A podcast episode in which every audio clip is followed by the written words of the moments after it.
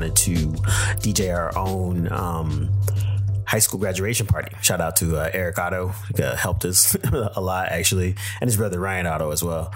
But it was really cool because we learned, just the basics, like, scratching and mixing and blending and all that kind of stuff. And so I kind of took that with me for, pretty much wherever I went. And it's taken me to some really cool places, DJing at different countries and DJing in different cities and stuff like that. And, coming back to California after New York City, I was more in the suburbs, first in the desert in Palm Springs, and then moving over to a little bit more near Riverside. And I realized I can't get that same feel of DJing in terms of like the places that I want to go to, because, I'm more in the burbs. The bars are a little bit different. They cater to more of a general crowd as well, which I'm really good at doing. But then the work of like just starting all over and finding a new audience and like working with, doing those late nights again, I think I enjoyed the kind of taking a little break, because I wanted time I was DJing 3 to 4 times a week while still having a 9-to-5 job. And so moving out west again was good because I kind of recentered myself, figured out kind of what I want to do, which direction I wanted to go, but then also on some of like my creative endeavors, I could kind of pull back on some and then learn some new things. One of those new things I learned was beat making. And I'm saying beat making first because I'm not a music producer, because that's a whole another larger involved term, but I think beat making helped me kind of channel a lot of that DJing energy into music, and then also learn something new, because I was learning about syncopation, learning about timing and a lot of different types of aspects of it. And then also too, what kind of sounds I like to gravitate towards, because I like the kalimba and Rhodes and like, almost that old school R&B and soul feel, Soulquarians and all that kind of stuff, because that's the type of music that I like when I was growing up. And then also learning different styles as well, trying to do a little bit more pop stuff, doing some dancehall things and house and also even like trap, which I'm just not good at, but I tried anyways.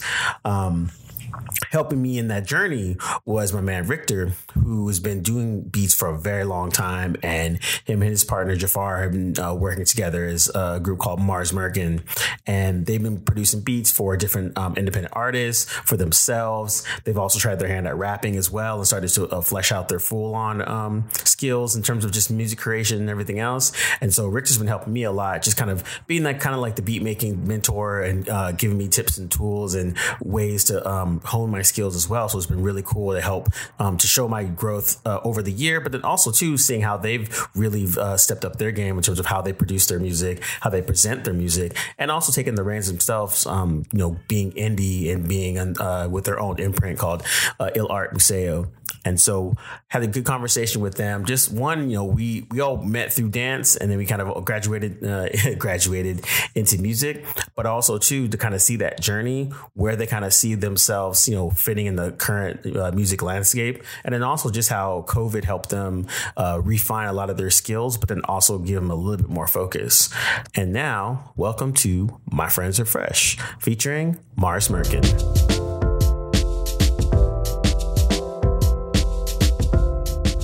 What's going on, fellas? What's going on, man? Thanks for having us on. What up? Thanks for being on.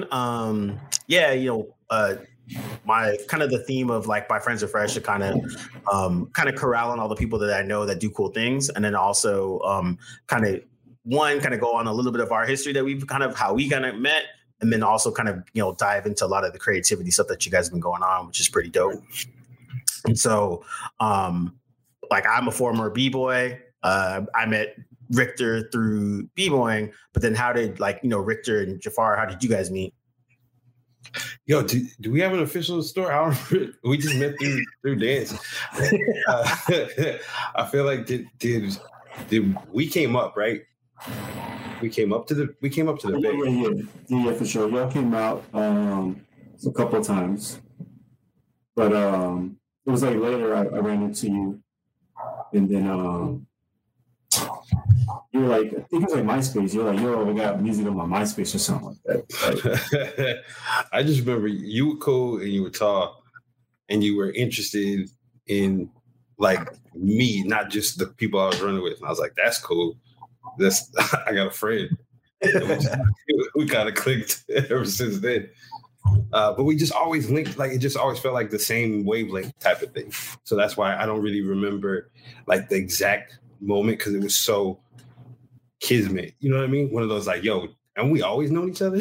I don't remember where we met. I just know that I've always known you. And then I guess there was a time before that that I didn't know you. You came out to Culture Shock Oakland. I think that was the first time I met you. And then that was probably around the time like I was wanting to choreograph, but I was around just a lot of gay dancers that choreographed. Yeah. So to see like a black straight dude, I was just like, yo. It's possible. Like I get it. Like cool. Like you know what I mean. Like yeah, there are some sprinkled around. Like not like you hear it, but you don't see it. So for me, like I was like, all right, cool. And then I think from there, we just were cool. Just yeah. We were always like thinking about musicality. I think in terms of like choreography. So yeah. And like, yeah, because, you know, I met Richard Moore through like b-boying stuff. And he's the one that kind of got me, him and Slim were the ones that kind of got me to go towards the Funkonometry route. And then once with that happened, that's how we kind of went down to SoCal, got to meet you guys. And like out of the people that we had met in SoCal, like your guys' team was just like the most fun to me. And it was just like, cool, like good people. Again, we were in a group of a lot of gay guys, no shade whatsoever, but it was cool to see straight dudes that were like, oh, straight dudes dance too. Yo, awesome. We try to make some of this money, have fun. There's a lot of women around, man. But it was cool because I think that was like a cool thing to kind of vibe off of and to meet like new folks in, down in SoCal that are kind of on the same wavelength. And then, you know, that was, shoot, damn near 10 years ago now. 15, is it? Yeah, we're closer to 15. Yeah, I think it's... Yeah, I think it's like almost 15. So now, I mean, transitioning out of dance, because like, again, like you guys are heavy into it. Like Richter, you're kind of running your own team at one point. You know, Jafar, you're still like heavily in like teaching and stuff. How did you guys go from, you know, just more on dance collaboration and just being dance friends, but then, and then transitioning into like real friends / music friends or music partners, I should say? Again, that's another one of those. I don't remember the day we started making music, but I remember I had been coming up. And me and Richter were cool, but is his name Jimmy? What was his name? The cat that drew, but he was crazy in the music. He was on your crew. Right, Jimmy with the glasses. Jimmy, yeah, Jimmy. Yeah. Jimmy would always slide us like mixtapes and like music that he was feeling, and then he was just very specific on how he do it, and I would always talk to Rick about like, yo, is this dude like? Dude's cool, right? Because he's kind of strange. He's cool. I just don't really know. And so that kind of like broke down. Oh, he's like, yo, yeah, he just really likes music. He's just vibing. Because I remember I was telling Rick, there was a time where he got in the car. It's the first time I ever met Jimmy. He's like, yo, I got some music I want you to hear. And he gets to the car with me and Tessie. And then like he just never left the car. Like he just kept playing music and looking at us. And I was like, all right, this is dope. I don't know what else to do. And I don't know how to ask this man I don't know to get out the car. Yeah, so I remember telling Richter about that. And then, like, I remember the way he was breaking down Jimmy's approach to music and his respect for where he was coming from was like, oh, cool. He gets people like me. Like, I already have the conduit of teaching, so I'm already introducing it in the guise of teaching. I'm still showing you the way I hear music. And Jimmy was just like talking about it one-on-one, but Richter's respect for that was like, ah, cool, this dude gets it. So that I remember just from that, I was just always like, all right, cool. If I got music information, anything like that, it would always bounce back and forth between us as far as like new music and stuff like that. And then I remember how it exactly transitioned into us just making music. I think I really remember us being like, yo, we got the same last name. We should be the Beatsmiths because everybody's running around with names, especially in the dance scene. Everybody had names. And then, yeah, I don't remember like exact dates or when, but I just remember being like that Jimmy thing being like, oh, cool. I just finished teaching. I love that you guys have a name before you guys started making music. That's awesome. The Smiths. Yeah, man. It's funny. I just feel like we both just kind of transitioned.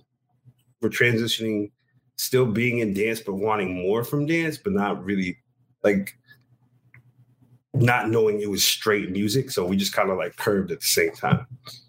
Yeah, that's dope. And I mean like, and then for Richter, you were kind of making beats kind of on your own before that, I think, right?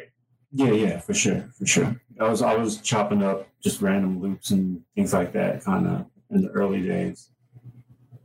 And then for that, like, were you, when you were making music, were you trying to doing it just as like on a hobby tip? Were you like envisioning yourself to like dance to it, like making your own music to dance to, or is it just kind of just like another creative outlet?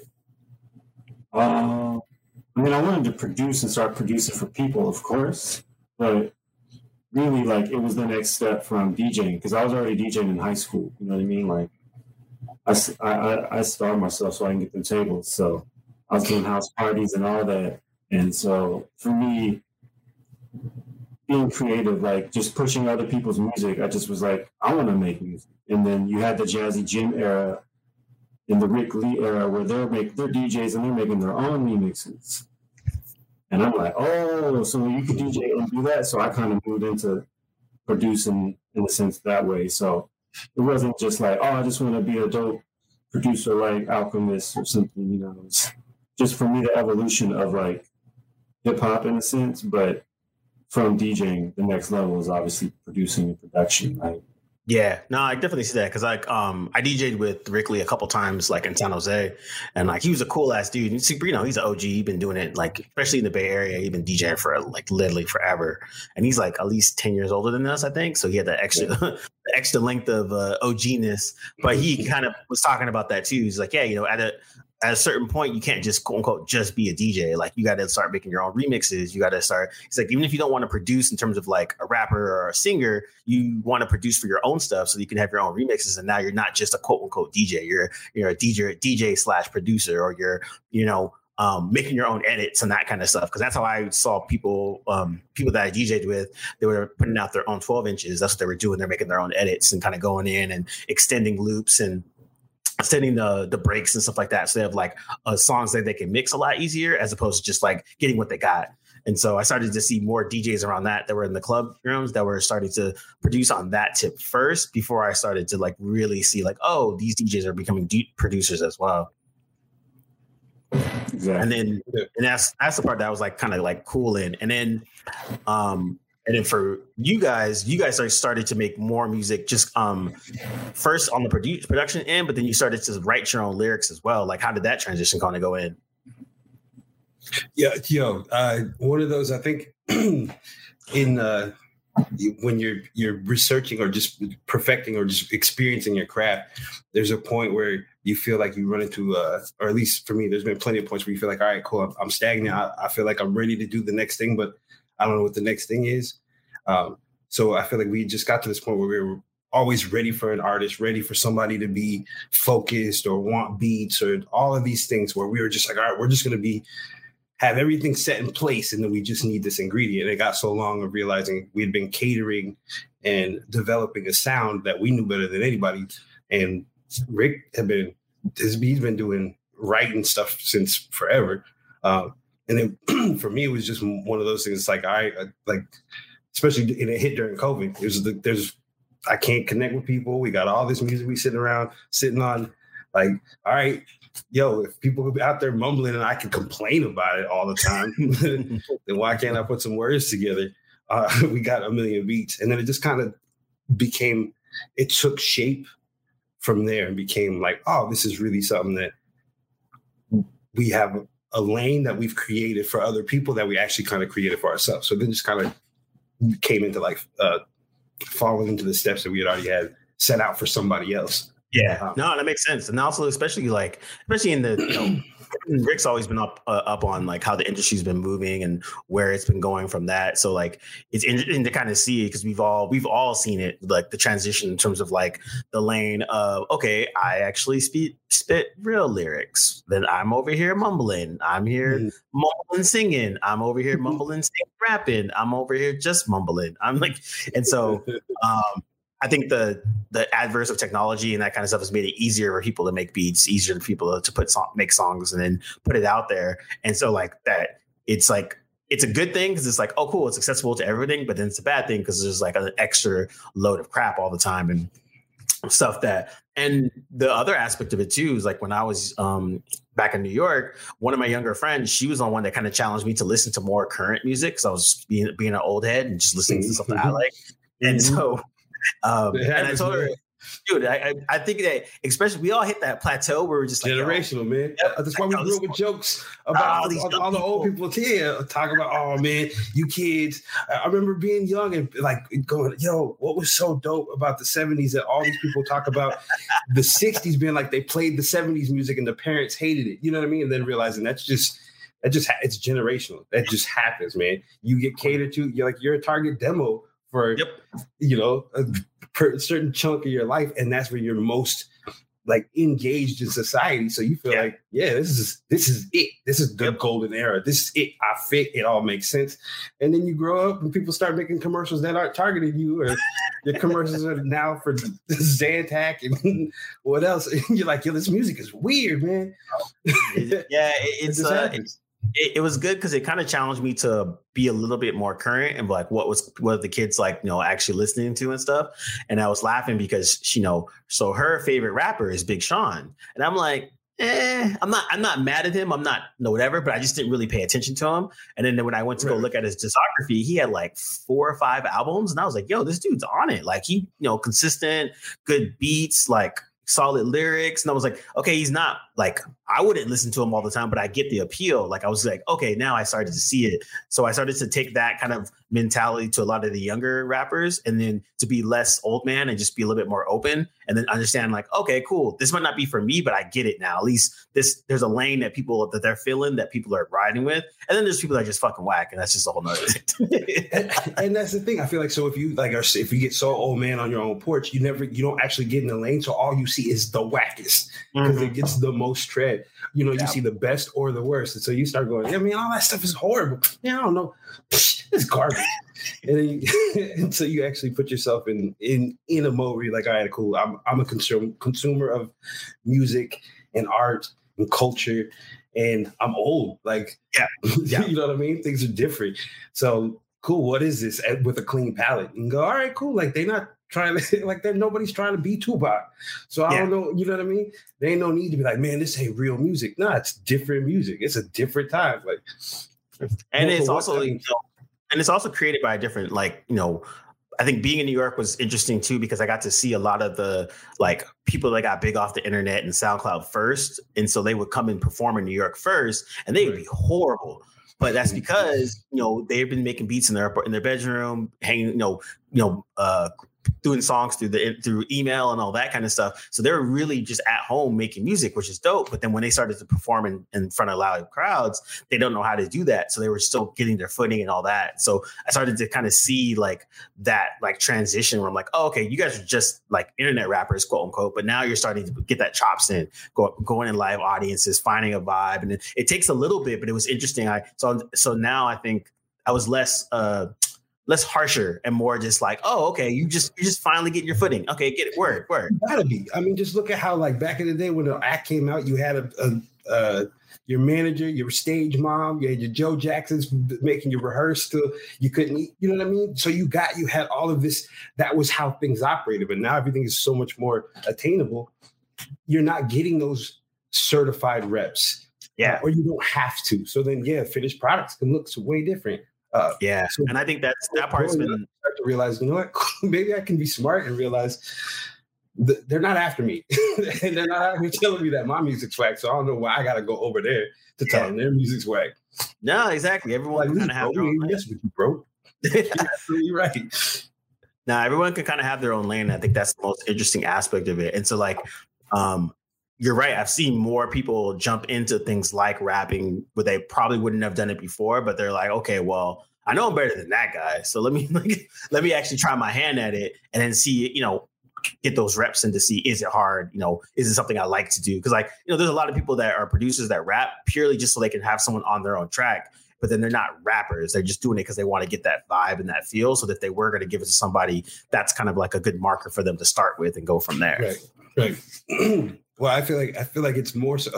You'll see that across the board because I feel like just people are more.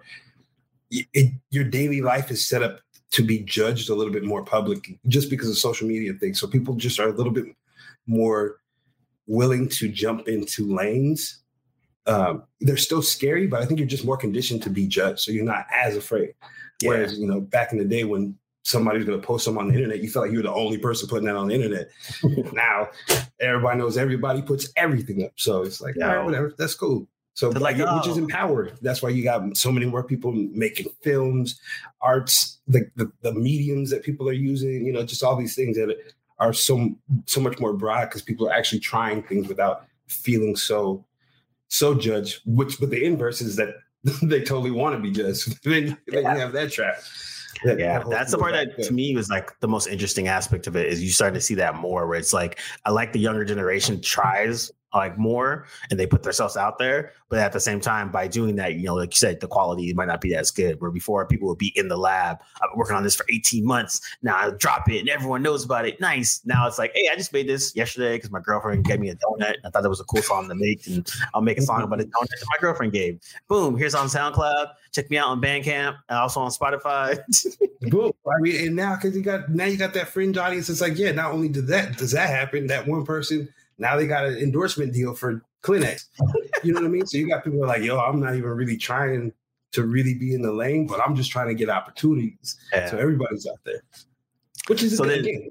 It makes it comfortable for, at least for me, for somebody who has that own, I bring my own baggage of judgment. And when you step out the gates, it's got to be top notch. You know what I mean? Rehearse, practice, all that. It's nice to see. I don't have to bring some of that in or leaving some of that behind is empowering as opposed to going, yo, that's what real is. You gotta fall on your face and nobody knows. Like, nah, man, like you can get farther ahead by letting go of some of that. This is real rap type of stuff.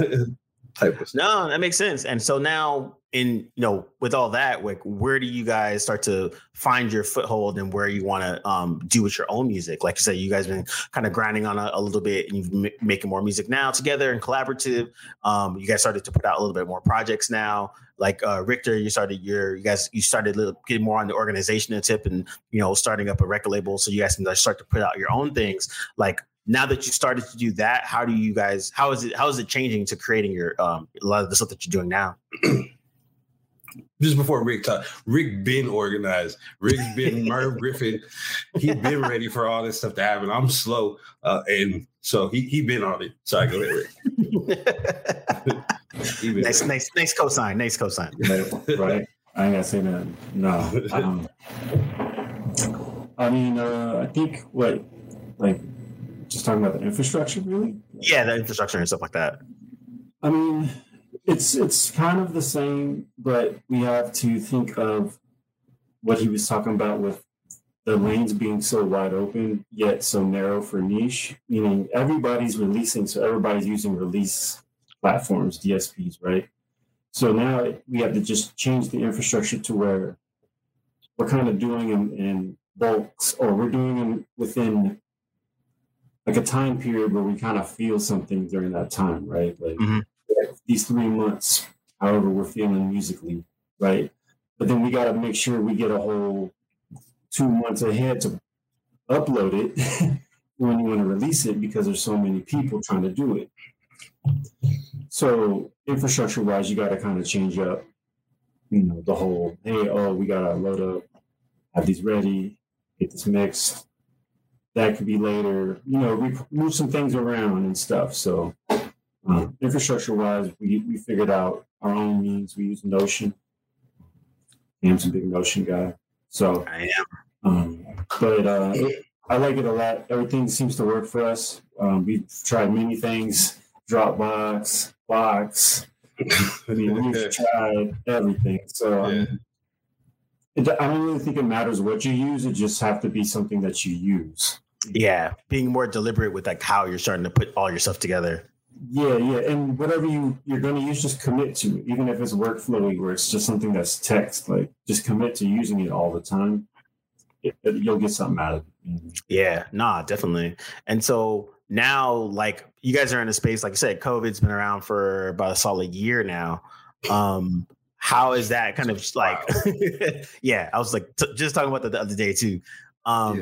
So now in the COVIDness, like in this last year, you know, there was like that meme going around. It's like, yo, if we don't come out of COVID with like a new language or a freaking business or, you know, wrote a novel, it wasn't about you. It's just like, you never had the, you know, passion for it, blah, blah, blah. How did you guys use the kind of time of like now you guys indoors, you know, whatever your situations is, to still kind of create, but in a way that's like productive?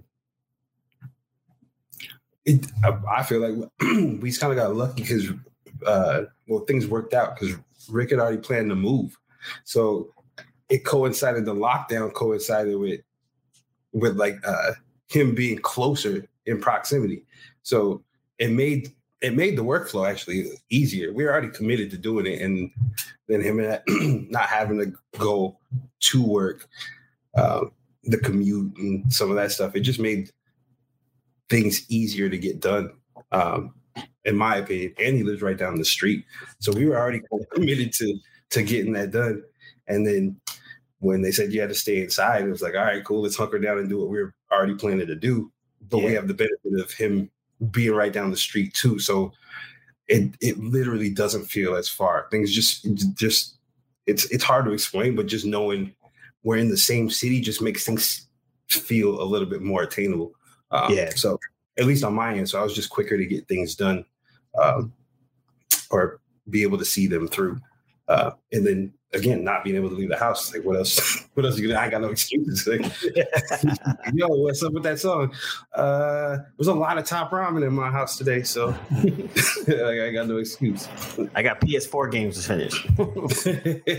Yeah, and to add on, I think we actually were prepped for COVID because he lived in LA for a minute and I was in the Bay, and we were working together, so we were used to kind of like sharing files and sending each other things and working together. So when everybody had to work that way, we kind of were already prepared in a sense for that situation. We just had to optimize it and try to make it business work, like make it more business savvy in terms of how we already kind of worked. And then I moved over here to Vegas, obviously. And then, so yeah, I'm like right down the street from home. So it's been easy. Coming from not having the old way where it's like it's a 6-hour drive or it's an 8-hour drive, or it's a 2-hour flight, whatever. Yeah. And there's always some kind of time frame, some kind of constraint that we're under. Which is production time we lost. Yeah. You know, it's just production time we lost. Like all that driving time we could have been working together. Yeah. Yeah. And then I know, Richter, you've been doing things where you're starting to utilize Discord to kind of like work with artists and like people that you're making beats with. Like, how is that process? Like, how is that going? People are interested in it. They're kind of just wanting to get a couple of tracks in right now. But a lot of them are like, yo, I'm down though. I just want to get a couple going. So the interest has been there. They're just not jumping immediately into it, which is great because some people don't like to try new things. But this little group of people we've been starting to try to work with, they've been really receptive to the music and the idea of the Discord. So I think I'm super excited. It's going to start paying off. Yeah. And so when you guys utilize Discord, it's like, you know, I hop in, you hop in, and you're kind of just sharing your screens and music and all that kind of stuff and working on a track together collaboratively through Discord. Exactly. Yeah, exactly. Pretty much. That's dope. Yeah, that collaboration aspect, that makes it more fun because I think the going to the booth, you know, sitting down, because I think that was the funniest part about Geniuses is like those beatmaker videos that they were putting out for a long time. Like they were like talking to all these like internet producers and they're like, yo, let's take them to a studio with all these knobs. It's like, yeah, tell us your process. So, you know, I was at home, you know, opened up my laptop, you know what I'm saying? I used XYZ's freaking drum kit, added some 909s, added some 808s. Yep. It's like, why don't you just interview them at their house, man? It would be a lot easier. Tell you, man. Yeah, we talk about that too, the growth and all the advances in technology, man. It's so beneficial. That's why, like, for the workflow, COVID has been one of those things that like you can't avoid, and it is absolutely shitty across the board. But it also at the same time with like what we're doing with work, it just, we were already headed towards streamlining. So it streamlined it even more because like there's less places you can go, less stuff you can do. Only way you can reach out is through some kind of Zoom conference, hangout place. So yeah. With Rick having Discord and having that attack and already having 10 years of file sharing and all that, it just was like, all right, cool. This is actually strangely easier for us. Yeah, I think a lot of the some of the creatives that have been in that realm of like already kind of just like figuring out a workflow, like COVID kind of helped them solidify a little bit more. And then being able to collaborate and like that kind of stuff. And like, you know, I was talking to my friend DJ Kamish a little bit before, and he was just like, yeah, you know, overnight I had to like learn how to freaking stream and then have lighting and then do this and that. So he's like, you know, for him a year ago, he's a DJ, he does corporate gigs, he's doing nightlife stuff. So he was booked out all through 2020. And then literally in like, 2 days, all that goes away. Straight up. Like, and with no recourse, he's just gone. Exactly. He figured something out. So he, you know, I helped him a lot in terms of like some of the technology aspects of it. But yeah, he had to rethink all of his stuff. And like, you know, he started up he was like, yeah, Cam, I had to learn Twitch. I was like, I didn't even know what Twitch was like yesterday. And so now he, you know, he has a weekly show on Twitch. He has like, you know, got his emotes going. He got a following slowly but surely. Like, you know, but he was telling me, he was like, yeah, I had to, you know, just be a DJ. And then now I'm basically being, you know, turning in my whole little a corner of my house into like a studio. You know, I got my lighting going down, audio sits, you know, I got mods now for my Twitter. I'm like, well, what you know about not mods? Yeah, that's what I'm saying. It's been empowering, especially for people like me who are like, I'm entertainment driven. I like to be in front of a camera. That's my calling thing.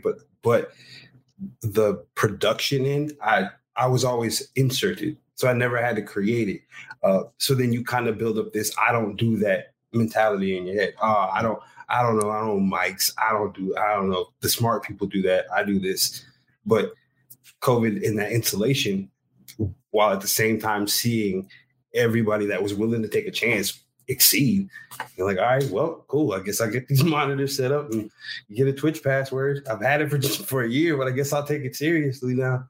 And but that's the beauty of it, is it's also it's still new, that you're not bandwagoning, but it's also the process is so normal that you can fumble and it's not going to mess up anything.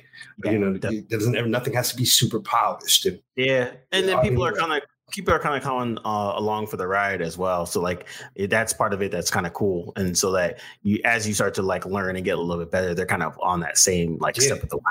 Yeah.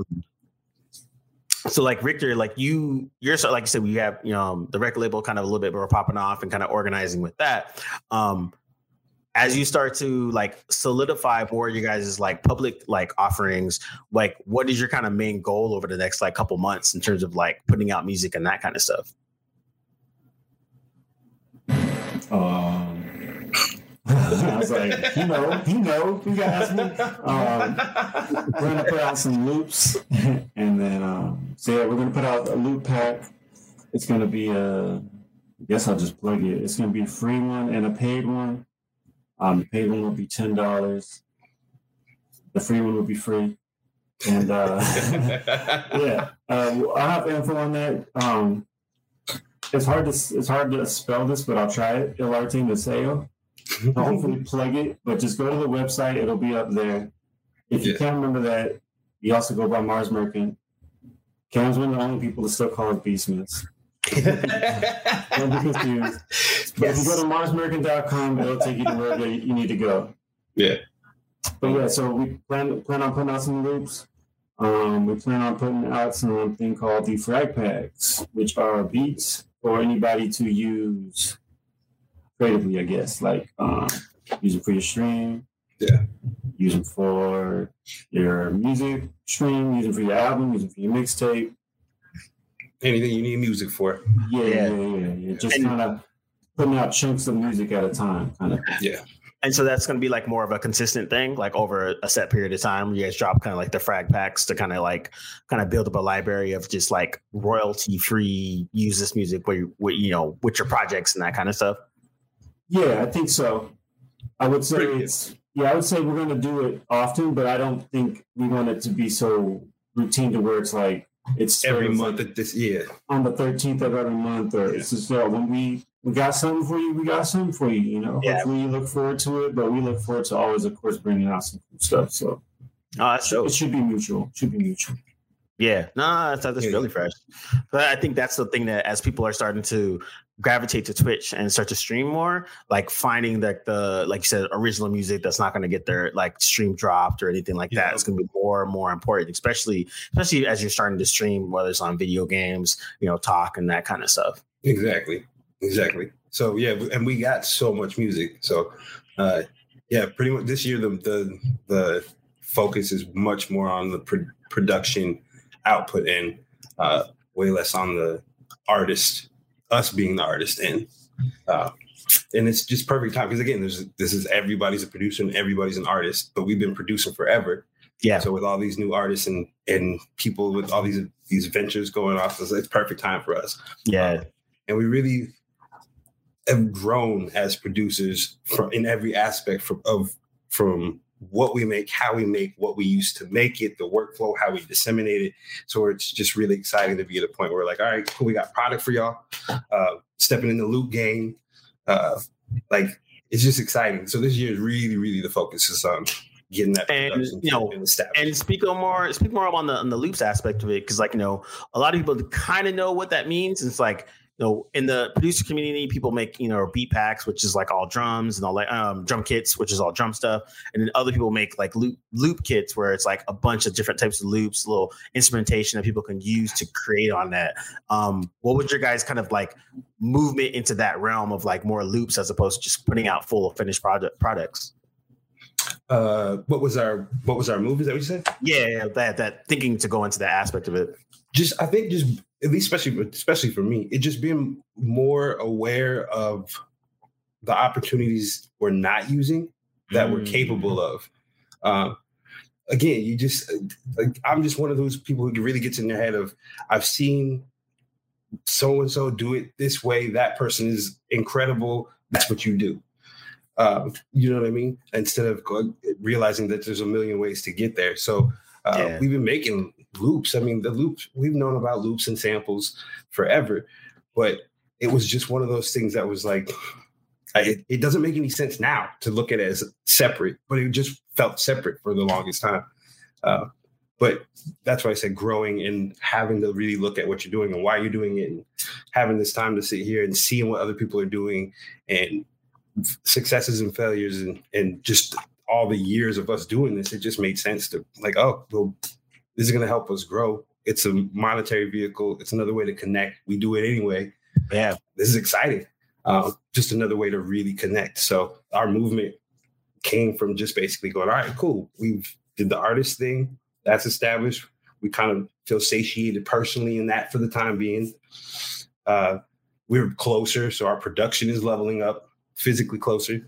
So now all of these other options are really looking viable and necessary with what's going on and what's out. So it's just like, all right, cool. Let's do that. Like, yeah, that's dope. That's a mountain that is far from insurmountable, but it's still a mountain. We just ain't climbing. Let's climb that. And that's where it's at. No, that's dope. And I think that's like, for me, I was DJing for such a long time. And then, going from New York, come back to SoCal, where I'm like back in the burbs. So, the opportunities to DJ are like pretty much LA or nothing. right. Get the old folks homes. I think, finally starting to dip my toe in the waters of like trying to make beats, not even producing yet, just understanding that aspect of it. It was a lot. It was actually more fun than I thought it was going to be. And like I took to it faster. And then now, like, talk with Richter a lot. He helps me with a lot of the basics and understanding of certain things and thought process as well. I think for me, it's been a fun, just a creative outlet, just because I don't really, again, I'm not doing that DJing anymore. So I'm like, okay, what am I going to do with this music? It's all this music knowledge that I got hanging out here. I think you hit the nail on the head when you said fun. It was like, that's it. It's something that's new and it's fun. Like the loops is something that we don't have to change what we're doing, how we're doing, but it's also new and something we haven't done specifically, and it's fun. So that's really this where we're at. And again, with that same mentality of being like, I didn't do a lot of production homework. So I wasn't one who watched Timbaland or saw YouTube videos on how to make beats, because I come from the dance world of that's biting. You know what I mean? Like, cool. If you learn the skills from this person, you're taking that skill, you're biting. So it's just, it has a place in your growth as a kid, at least for me, but as an adult, it became a hindrance because I started cutting off avenues to grow, thinking that I'm being true.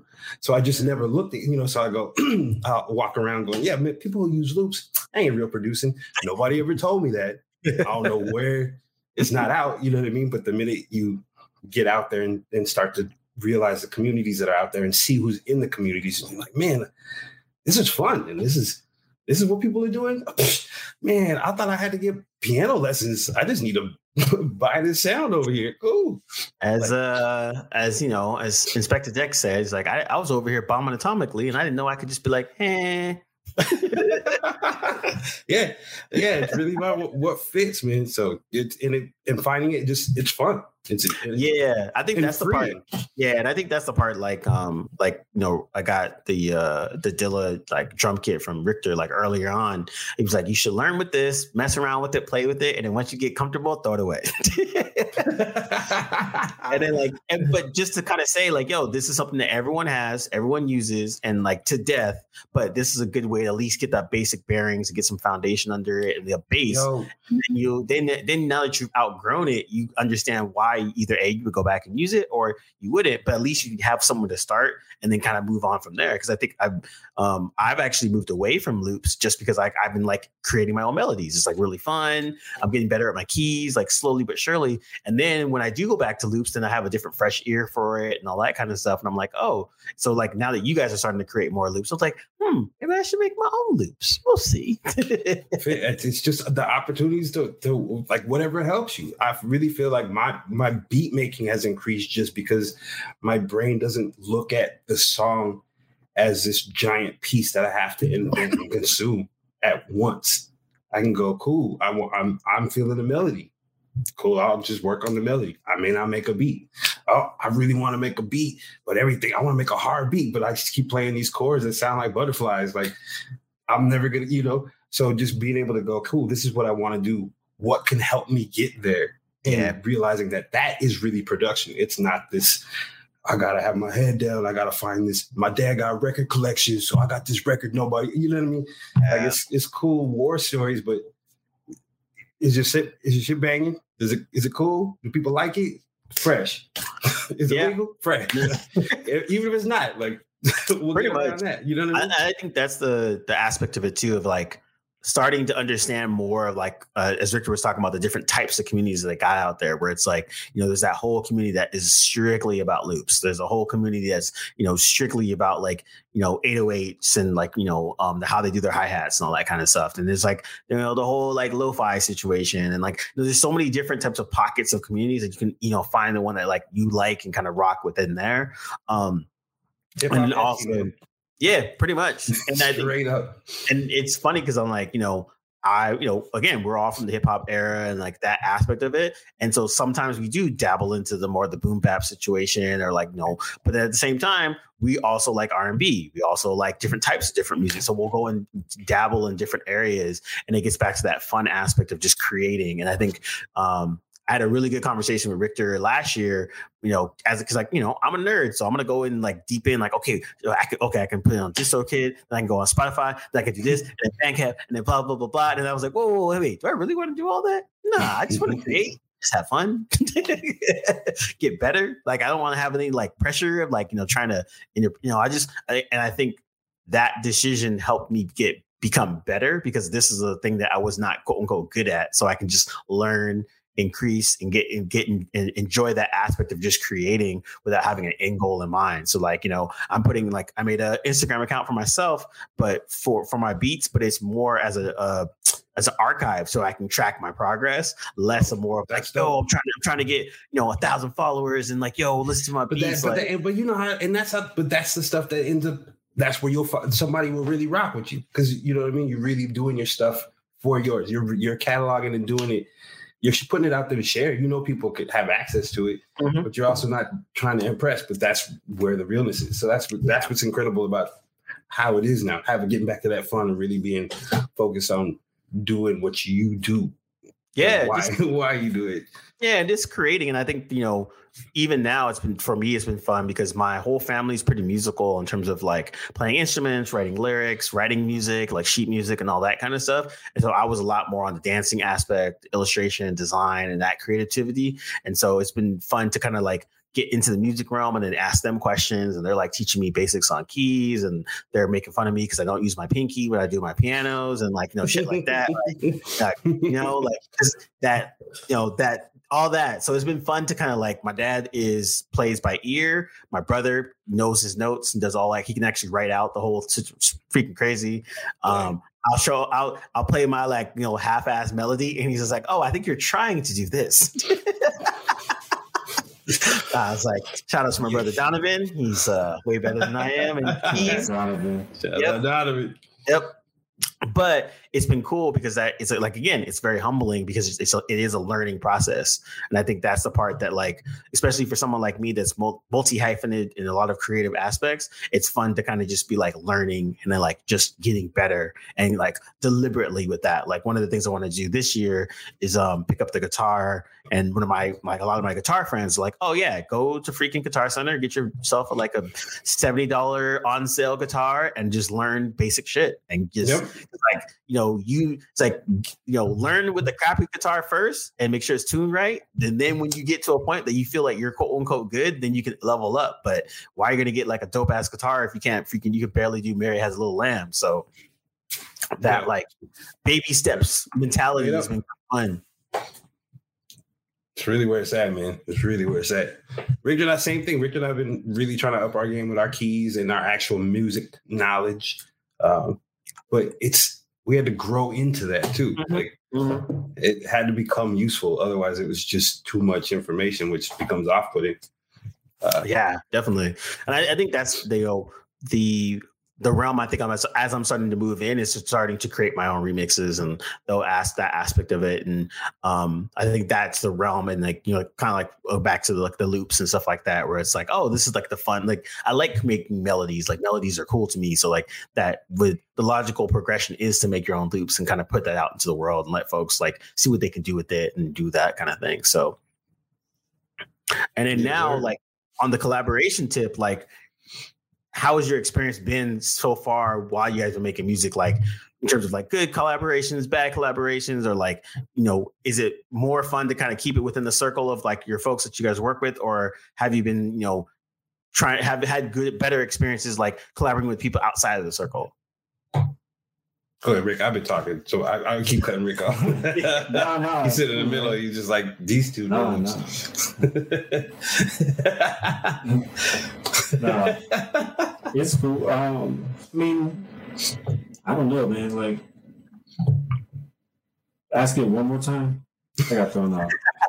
I'm thinking, so what I'm saying is, now that you guys are like, you guys collaborate together really well, and then now you guys are starting to make your own loops to kind of put out to the world so they can kind of use it. So prior to like the loop making, all that, like, how has your collaborations been with other artists, whether it's been like producing wise, whether it's been singing wise, and, you know, what is those kind of like the pluses and minuses of doing that? Oh, I see. I guess for us, or at least for me, and I guess maybe kind of spills onto him because I'm tall and whatever. But really, what I'm trying to say is, I think I've learned that loops are like a currency. You know what I mean? You can negotiate, you can sell it, you can barter for it, you can collaborate with it. So to me, I've just learned, loops are a currency, and it could be a drum loop, it could be an instrument loop. You know what I mean? But that's kind of how producers. That's like their currency, right? To me. So that's how I see it. So in terms of collaborating, I think it's been great. I mean, I've been learning a lot, especially getting to see him do it, you know, physically do things on the keys or whatever. So I don't know. I think you can actually say some of this one. Because it's funny. We've been doing this for a long time, and we've made music with a bunch of people. But again, most of the stuff that we did, I mean, he just moved here last year. So we had been so distant that we didn't really actually collaborate like that with anybody for real. I think maybe two artists that we've actually been in studio with, like, you know, and even that, I don't think we've made a scrap, a couple of times, just a handful. So the collaboration has been really collective here, like give and go. They'll tell us a style or a genre, we'll make it like that. So that's another reason, another thing we're really looking forward to, especially with the Discord, because we'll really get to take the collaboration thing to the next level. Yeah. But what for me is so great about it is now I actually feel capable to fully collaborate, as opposed to let me do my thing over here and then let's meet once my thing is done. I feel confident about it. And then you can tell me what you think about said thing. And that's collaboration, as opposed to, cool, what you feeling? All right, we got this much. What you feel, what we want to do, you know what I mean? Actually collaborating and building. So that's an exciting avenue that we get with the loops as well. Another opportunity, because that's so many producers are here, the give and go. Let me do the keys. You do a pad. I got the guitar. I'm gonna do the guitar on it. I'm just on the loops alone. Yeah. So really, that's another reason we wanted to do the loop pack, so we can really get out there and really start collaborating with other producers, as well as artists in general. So that'll be exciting, because we haven't really done any. Let's just hunker down, everybody get here, vibe and create.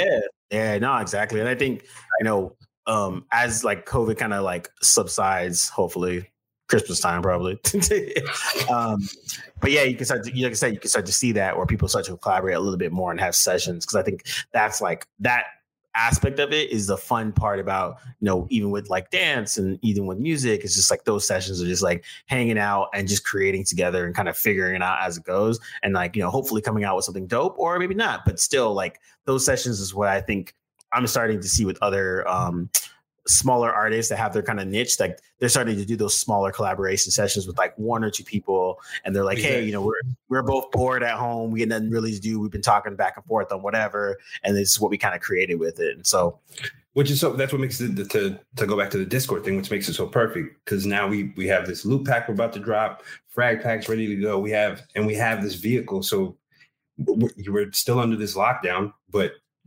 cool, hop in the room and we get our session in, you know what I mean? Which is exciting. And that's one of the things I'm really looking forward to. Because like I said, like, I feel more confident to actually collaborate as opposed to before. It just was like, I like to make music.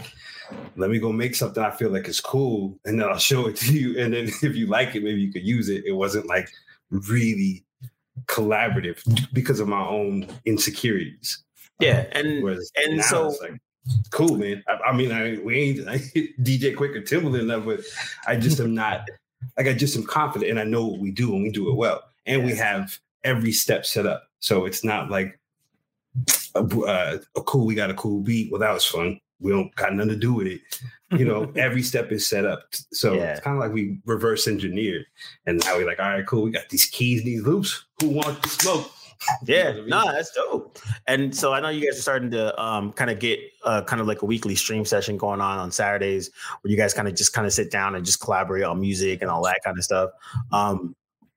Now, like I said, future planning, like how do you guys hope? How do you like those sessions, like those like streaming sessions, and how people are kind of just like getting to watch how you guys work, and you know. Like I've watched you guys a couple times where you're like, yeah, you guys, you know, just literally put the camera on and just like get to work and have that collaboration, which is like cool to see, because then you can kind of see what parts that each of you like about the type of the song that you guys are starting to create. Like one person might be more on the drums, one person might be on the bass or whatever, but it's fun to watch that collaboration, and then also kind of sees and sparks inspiration for other people as they're starting to watch it. Totally. I can't tell you how many times I've watched the stream and been like, I got to go make some music. And not because I was like, that person's whack. It's just like seeing somebody do something you love to do makes you want to do it. You know, watching Jordan videos, going outside, pretending to dunk. It's the same thing. For me, I love it. It's cool. It's nice because it's it's another avenue and time to really be together. We haven't had for years. So it's cool to be able to just, cool, we streamed. We're going to aim for this. Didn't reach that, but we did this. Didn't do that, did this. And really get that time to really connect and collab, which is just great. And it's cool that people can come in, stop by, see what's up. Yeah, no, definitely. I like that. That community aspect of it makes it cool too, because then you start to meet other folks that are like in that same wavelength. And like Richard's got me on to, you know, going into Ill Minds streams where he's just. I saw you today. Yeah, making beats for like 6 hours and just and just like, you know, but it's cool because everyone in that chat is all like, you know, talking about stuff and they're kind of going back and forth and, you know, whether it's like following each other or just kind of starting to actually have those more like digital communities, which I think is really dope. And, and you know, everyone is making music in their own real right and that kind of stuff. So it's cool that it's more of a collaborative situation where, you know, people are picking up each other and like, yo, man, that's dope. We're, you know, putting on the grind and all that kind of stuff. Yeah, it's incredibly collaborative. And that's been super. Rick told me about that stream probably like 2 months ago, and my life has changed just from that, because it helped me focus and it gave me somebody to watch and emulate without as many rules in a mind state. While I was already in a mind state of wanting to break the rules that I was already bringing in. Yeah. So to have somebody who's so Grammy, who's so accomplished, being so accessible was really nice to really allow me to lose a bunch of things that I thought were beneficial. Because I'm like, yo, if this dude is like this and he's where I want to be, man, some of this stuff that I think I'm is beneficial clearly isn't. So let me step out, let me connect, I think I'm networking, I ain't networking, you know, because I'm networking to my standards, which is below, the standard that it should be at, which is why it doesn't grow. So then to see somebody else or get in a community where you see everybody's just mad supportive and you can, just having that ability to connect like that, you're like, all right, cool. Let me step out and get into some of these and do more of my own stuff. Yeah, that's dope. Which made the loot currency. Yeah, and I see that the most. And so, well, you know, I don't want to keep you guys all night or anything like that, but glad you guys came through and kind of talk a little bit of shop. It's always been fun. You guys want to leave with anything? I think you plugged it. Frag packs. So if you stream, you need music needs for anything. He told you marsmergen.com. That'll get you to us or anything you need. Frag packs will be out soon. Loot packs. We got to hit you with a loot pack too. Get some stuff going. Yeah, man. I think that's it. That's pretty much it, man. My side. Yeah, man. Yeah, I think that's pretty much sums it up. Check us out Saturdays on YouTube and on Twitch. We stream simulcast on both on 10:30 or 11. We be jamming.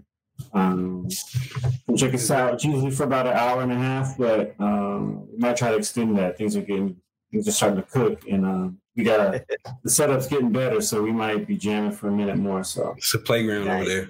Yeah, that's dope. Type of link, but we'll be trying to do our own thing. So come check us out. Thank you so much for having us, yo. Thank you very much, man. Yeah, man. Really, thanks for coming on. I think I'm trying to, like I said, be a little bit more proactive about promoting the homies and like really showcasing all the folks that are doing some really cool, like creative things. Fresh, as I say. Real quick, I want to shout out O'Shea, Jimmy O'Shea, because we big Jimmy. I want to shout out Goose, because he lived with me when I was taking all these road trips to see Jafar. So nice. Good man. Goose. The goose is loose. I know, man. I gotta shout them boys out. Yes, yeah, dude, definitely, dude. Yeah. Thanks guys for being on, and good conversation as always. Probably like this is the part where like the beats come in, so I gotta like grab like you know one of you guys' beats and like let it out, you know. Yeah. So, we know some guys. Yeah. I'll ask Jafar if you can get a beat. Royalty free, please. Thank you very much. I ain't got money for that. Like less than 10,000 plays. Thanks. Cool. We got you. All right, yo, man. Thanks for coming on. This is Cam. My friends are fresh. Peace.